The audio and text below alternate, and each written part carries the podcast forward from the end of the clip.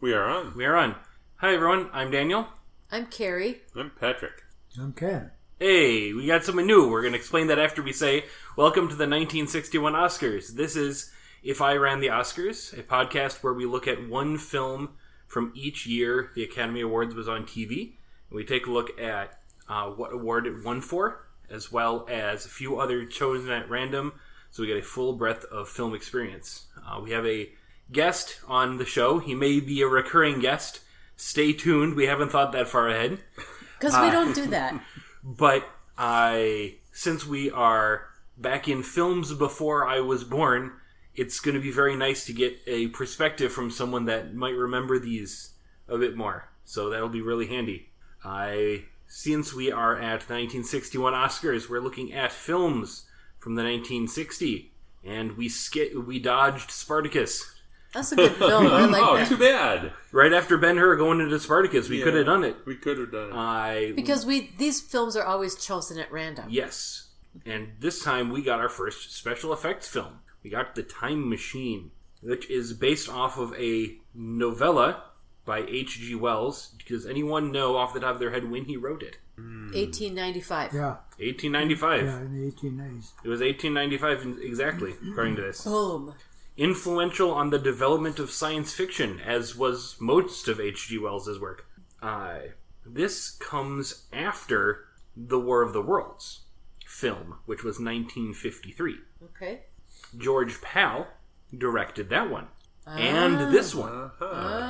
And he intended to make a sequel, but died before it could be produced. Huh. A future film entitled Time Machine, The Journey Back was made, and the ending of that film is somewhat of a sequel to this film, and ties it all together. There was also a version made in 2002, and we'll get to that. Okay. Usually, here at the start, we'll talk about who was in it, so we will talk about Rod Taylor. He did some things. Mom, which things did you look up that he did? Well, he was from Australia and moved to the U.S. to become an actor. And he was the... I've forgotten. You have to tell me now, because I forgot. Well, you said he was in 101 Dalmatians. He was Pongo in 101 Dalmatians. Which we enjoyed that film. Well, not Cruella de Vil. Not Cruella de Vil. She's mean. But he was in radio and stage in Australia. Mm-hmm. Made it to Hollywood around 1955, where he was in some small parts. He had a guest star on Cheyenne. He was in a Hitchcock film. He was, but that's after this film. Okay. He was considered for one of the leads in the TV show Maverick. Okay. He tested to play the role of Rocky in Somebody Up There Likes Me after James Dean died. He had supporting roles and was in an episode of The Twilight Zone. And then his first leading role was this movie. Huh. He would later be in The Birds. Oh, that 63. Was scary. Yep. Mm-hmm. I remember watching that with my Grandpa Otto. Which was that? The Birds. Oh, yeah. Yeah, he was in the... That was his, like... That's his big role, was he was in The Birds. Ah. Now, something that we will note is that he was approached regarding a role in a film and declined it because he considered the character beneath him. This character would be James Bond. Mm-hmm. No way. Now, if you look at him in the film, he definitely looks like he could have been James Bond. He had kind of the stand-up character... Everything like that. He later commented, "Every time a new Bond picture becomes a smash hit, I tore out my hair." Because that he could have done it. Yeah. He could have been that guy. But he was in a fair amount of stuff. Well, not necessarily a big name, but definitely a good actor for his time. Not too much to say for him. Alan Young, we have some stuff to say for though. He was the friend guy in this film who played two roles. He played a guy and then that guy's son. Huh. He's been in some stuff. I recognized him from my childhood. He was the human on the Mr. Ed show. He was Wilbur Post on Mr. Ed. He was the voice of Scrooge McDuck first in 1983, and then for 30 years. 30 years? Starting in the 80s, and then for 30 years. Good for him. He basically started as doing a comedy sketch on radio and TV, The Alan Young Show. Huh. He's been really in multiple Walt Disney things, as an actor and voice actor. A lot of voice acting. We're going to have to scroll down because this is one of the earliest we're going to see someone credited in a video game.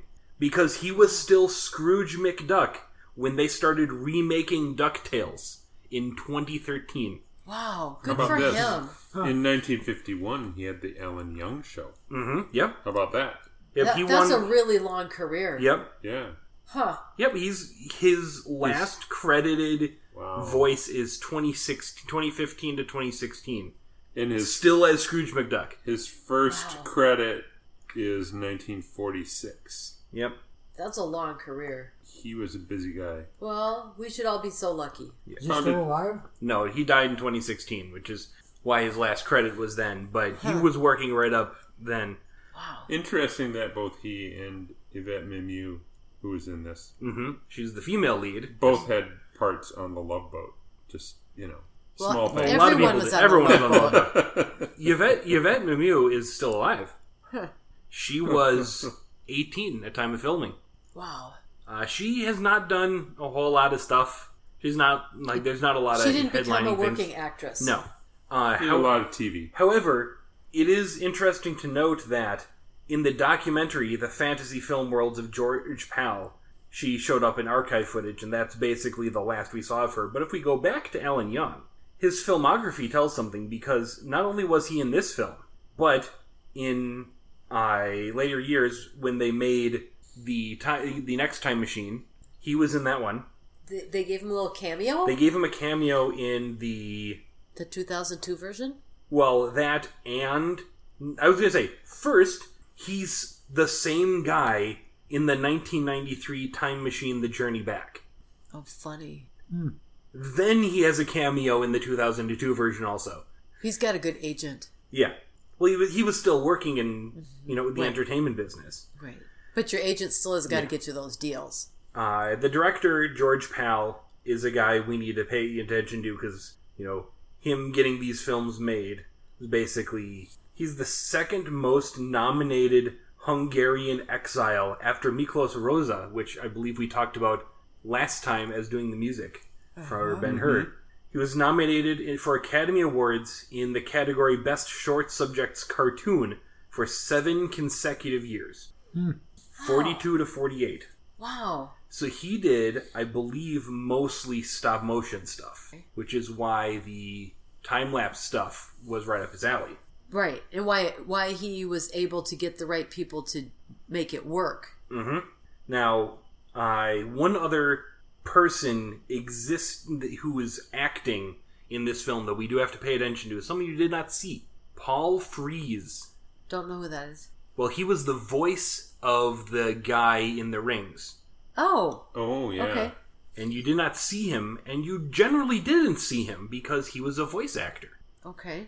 He's done a lot of things. Contemporary of Mel Blanc, known as the Man of 1,000 Voices. He was the, if I'm seeing things here correctly, he was the radio reporter and narrator in The War of the Worlds, 1953. All right. And among his many, many other things, of special note to us, is that he is Boris Badenov. You what? In the Rocky and Bullwinkle show, he is the character Boris Badenov. Oh yes, of course. Nice. But he's voiced a lot of things, mostly animation. Unfortunately, he's not still working because he died quite a while ago. But he's the last actor guy we need to pay attention to. Now, this one, it's based off a book. It's not, I think we can talk about plot on this one a bit. Well, and I think there's lots of people that have written about how the movie does not necessarily follow the book exactly. Yeah. I do not remember a love interest in the book. Well, I was busy. Yeah. Now, part of that is Hollywood has to make it interesting. Of course. And, sell it to the masses. Yeah. But at the same time, the story was not super good. No. I mean, and we know this film won for special effects. It certainly did not win for acting or cinematography or, you know, what's the supporting actress? Yeah. For context, I looked up the kind of tent poles of science fiction that people remember. Flash Gordon was late 30s, early 40s to start. Okay. Star Trek was 1966. Star Wars was 77. Okay. So this was kind of right in the middle between sci-fi is pulp fiction and sci-fi is a real thing. Sure. Well, Mr. Wells was primarily a historian, so it stands to reason that he is not. This is not great literature as such, but it certainly has a place in history. Yes, for sure, H.G. Wells' stories do, but... Right. But he also did write history books as well. Yes. Mm-hmm. Now, this is not the first, nor will it ever be the last film that is based off of a good work of one person's and it turns into a bad film. Yeah, correct. So, to that end, whatever. I don't think it was a bad film. Mm. It's not... No, wait. To rephrase. It's not a bad film. It's not, like, in the grand scheme of film, writing, acting, everything... It excelled in the places where it did, and it did not blow my mind in the others. Right. Yeah, I the special effects for 1960 were really, really well done. Mm-hmm. But I even said to Dan while we were watching it, I didn't really care about the main character. Yes, he was going through this series of events, but I didn't feel this desire for a certain outcome, or I wasn't worried for his safety. I was kind of, whatever happens to him happens. It just, I didn't have that connection to the characters. He wasn't actively unlikable. We've definitely seen films where the main character is so terrible. We definitely aren't supposed to like them. Right. But he was just there. Found it interesting that he waffled substantially from I care about people to I don't care about you at all. Yeah. Several times during the storyline. And there's a bit at the end where the door closes on him, and it's like taking choice away from things. It felt like there could have been more there that we didn't get to see. That's true. And probably in the book there was. Well, in the book there wasn't a love interest, so... Right. But he still probably had choices at the end of how to deal with the people. Yes. Mm-hmm. I would imagine so. Yeah. This film, I was expecting us to talk more about how time travel is handled in film, but they didn't actually run into any... There was no time at all when they were his changes in the past were affecting the future. That's correct. It never happened. Right. He didn't bounce back and forth in the way that, Back to the Future, Terminator, things like that. Those films you see time having an effect on itself, and this one we didn't. Right. The only thing you saw here was sort of a linear progression. Because he only went forward. He only went forward and did a thing and then came back. Yeah, and of course the thing you do in the future doesn't change the past. And the one thing that probably did change was his friend Philby's understanding of his own friend. Yes. And that probably did change. Yeah, but that wasn't like temporal causality, wave our hands around and use big words we made up during the writing team's meeting. And if Philby changed his perspective, it even when he encountered Philby's son and there was the comment about how he treated his property and stuff like that, there was no connecting the parts. Now, to note, when he met his son, he said that the owner of the house had gone missing at the turn of the century, not... Mm-hmm. The next Friday. Right. So he had not yet come back to explain it. So we do have some bit of temporal causality going on there. And now we can start using the big words. I don't know. I just kind of want to... I don't know why. I just want to talk about Looper, because Looper is such a good movie. Looper, you like Looper. Oh, it's such a good movie. But we should talk about the other random things that were selected for this film. Well... Yeah, to start, special effects, not only was it the model work in the film, but the time-lapse photography of traveling through time rapidly was something that nowadays it's fairly easy to do, and it's pretty straightforward. You either get a computer to do it, or you do stop motion. And stop motion animation is a legitimate film media now. Right. It's not... But in 1960, it wasn't that big a deal. No, it wasn't. Now, yeah, it doesn't happen that much, but you still get movies like Kumo. I'm getting the name wrong. Well, you're going to have to just fix it in post. I'm not going to fix it in post. I'm going to look it up right now. So I can... Oh, wait. Oh, the people on the internet need to know that this is a low-budget production. And we don't fix things in post. Kubo and the Two Strings was a film from 2016 that was stop motion.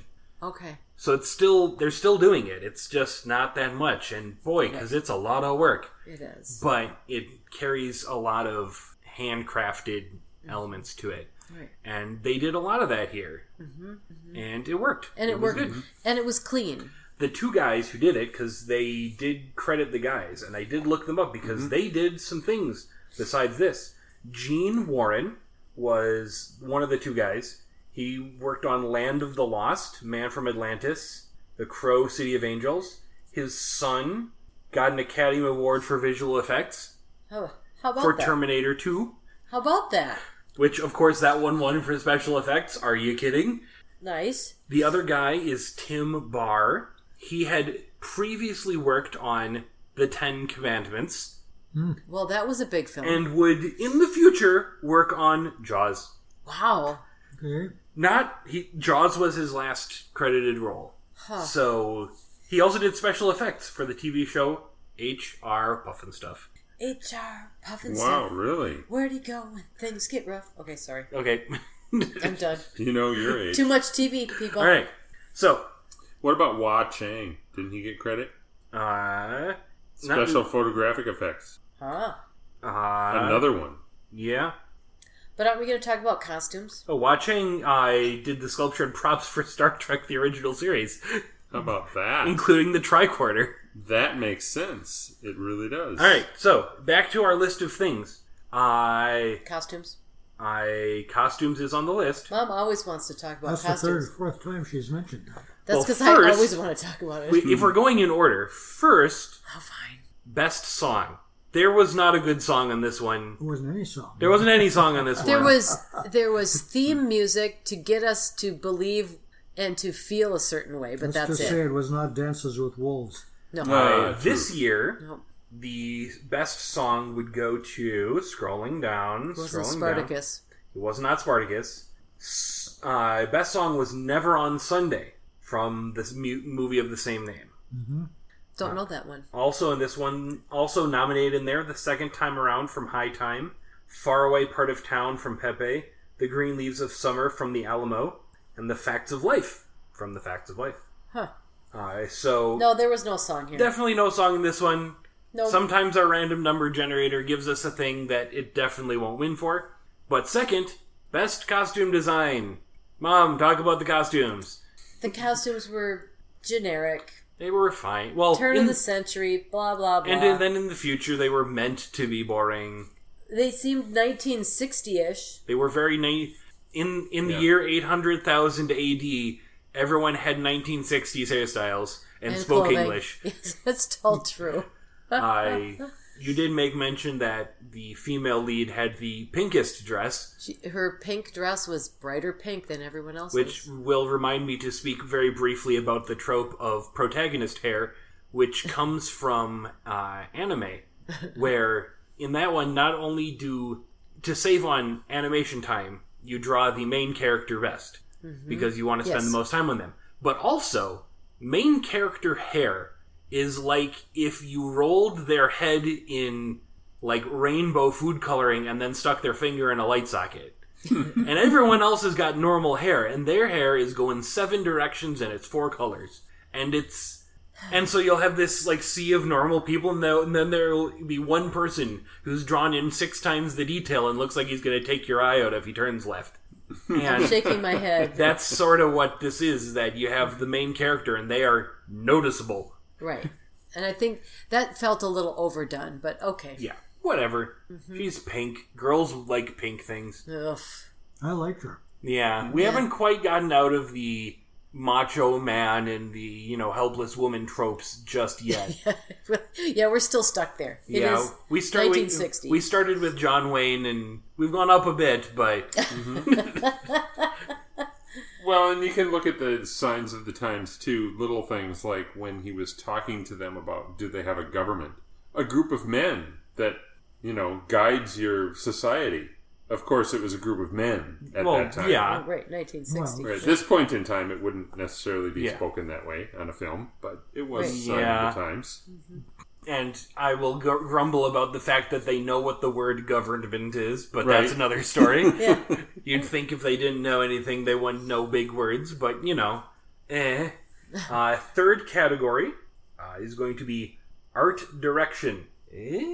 Which is hard to even define for us mere mortals. Well, you have to think about, like, their set design and stuff. Like, well, first of all, props. There's one really, really good prop. I think two, because the miniature was really good, miniature was good, too. And its box. Yeah. Very nice. But the Time Machine prop. All the clocks. There were a lot of clocks. They did a good job picking out their clocks. But the Time Machine prop is sort of iconic to film prop history. And in that respect, very good job. Mm-hmm. Now, at the time, I don't think it was given quite the dues that it's due. Let me check. Well, because I think that people didn't... I think it was just too new. It was not nominated for art direction. The winner for art direction will not surprise you. Spartacus? It's Spartacus, obviously. I am Spartacus. Spartacus won... Not the most awards this year, but it won a lot. Basically nothing for acting, and it won all of the effects awards. Sure. But this film, landmark though it may be, it's a landmark in its, like, one category and not a whole lot else. Like, if we think about, like, Lord of the Rings, that's a film that was kind of landmark in multiple axes, where you can kind of see that as the starting point for, you know, dozens of careers, special effects teams, location scouting, things like that. There's a lot that movie changed. This changed special effects. This changed the way it started people thinking about science fiction. But other than that, it was there. Yeah, it was. And that's fine. Right. Movies have to be there. If they aren't there, then they don't get made. That's right. Not a whole lot more to say on this one, I don't think. Mm. Well, you missed a commentary on the costumes, because he didn't make comment about all the mini costumes that the mannequin was wearing. Well, that's very true. There was a time lapse that included many periods of time. I think you had to be quick to catch that. Yeah, it was really fast. But they also seemed very... I mean, it was quintessential. They were not... Nothing seemed to be... Well, it was supposed to be. It was supposed to be emblematic of the times that it was in. Mm-hmm. Right. The other thing is, you know, we talk about the actors... That's more of a prop than a costume, though. Yeah. True. Yeah, 50-50. Because I think costumes are on the actors, and they're enhancing the storyline. And this is a prop that was needed for the story. You wouldn't get a prop designer to design a dress. You would get a costume designer to design a dress. Curious. Curious. So, I don't know anything about dress design. Yeah. The other thing is, you're talking about actors in the movie. We didn't really talk about Doris Lloyd, who was, you know, kind of a secondary role. Mrs. Watchett. Mm-hmm. Known for 150 films between 1920 and 1960. No kidding. All right. Wow. She did a lot of work. Wow. Huh. Sorry. Not the least of which was The Sound of Music, Mary Poppins. You know. Okay, what was she in Sound of Music? In Sound of Music, she was one of the sisters? Baroness Eberfeld. One of the rich people? One of the rich people that comes to the party, I think. Oh, okay. Not like a big role, but she was just a working actress. She wasn't one of the nuns. She was a working actress, and she did a lot of work. Yeah. Yeah, but and you mentioned Paul Frees, who has a gazillion credits. Oh, yeah. I mean... It's crazy, but these were some serious working actors doing a lot of different kinds of work and a lot of overlaps too. Yeah, kind of interesting. It's a lot of working actors, and then the main guy was not. He was a new guy. Yeah, but a lot of them were voice actors too, doing doing similar roles. And this was also back before voice actors were real actors. Mm-hmm. Mm, sure. In that actors didn't do voice acting and voice actors didn't do acting. Correct. It was two separate fields. And hopefully, I really hope that we get to talk about, eventually, we roll the dice and get Aladdin. Yeah. Because that's the film that really bridged the gap and started regular actors deciding that voice acting work was legitimate enough to do. But we'll have to roll those dice when we get there. That's right. Quick note about the Academy Awards themselves, which maybe we could one day look these up and actually watch them happening. They were on NBC until this year, 1961, when they switched to ABC, where they have been since, except for between 1971 and 1975. Huh. But, yep, they were on NBC for the first several 8 or 9 years, and then they switched to ABC. Also, of note, The Apartment won for Best Picture, was the last black and white film to win Best Picture until what film? The Artist. No, before The Artist. We've seen it on a different podcast. Schindler's List. Schindler's List. Oh, Schindler's List. Mm. So, some interesting notes there. Huh. This is also the first year there was a red carpet, apparently. Huh. Wow. Maybe it's because the ABC rolled out the red carpet for him, I guess. I see what you did there. All right. Well, I think that unless anyone has other things to say, all right. Anything else? Well, then we want to thank the Academy for doing its job and thereby pointing us in the direction of quality filmmaking. All right. Bye-bye. See you next week when we have another sudden change of genres.